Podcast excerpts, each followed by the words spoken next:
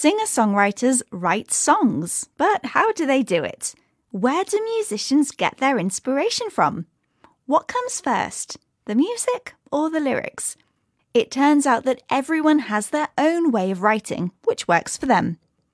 Bob Dylan is a musician with a unique musical style. It has been described as folk rock, gospel, country, and jazz. He told the BBC that he gets a lot of his writing inspiration from novels like Don Quixote and Robinson Crusoe. He said they give you a way of looking at life and understanding of human nature and a standard to measure things by. I took that all with me when I started composing lyrics. It seems to have worked for him.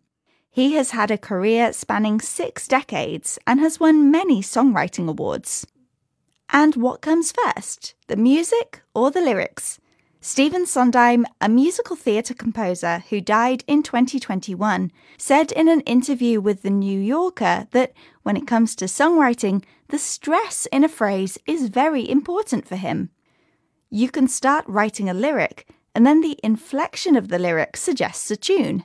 Therefore, in his way of writing, the music and lyrics come at roughly the same time. In 2022, Taylor Swift won a Songwriter Artist of the Decade award. In her speech, she said lyrics are her favourite part of songwriting. She describes the majority of her songs as having a modern storyline or references with a poetic twist, and commonly uses real life experiences and conversations as influence. Aside from lyrics, an important part of many songs is the instrumental backing. This is often created with chords, where at least three notes are played at the same time, often on a piano or guitar.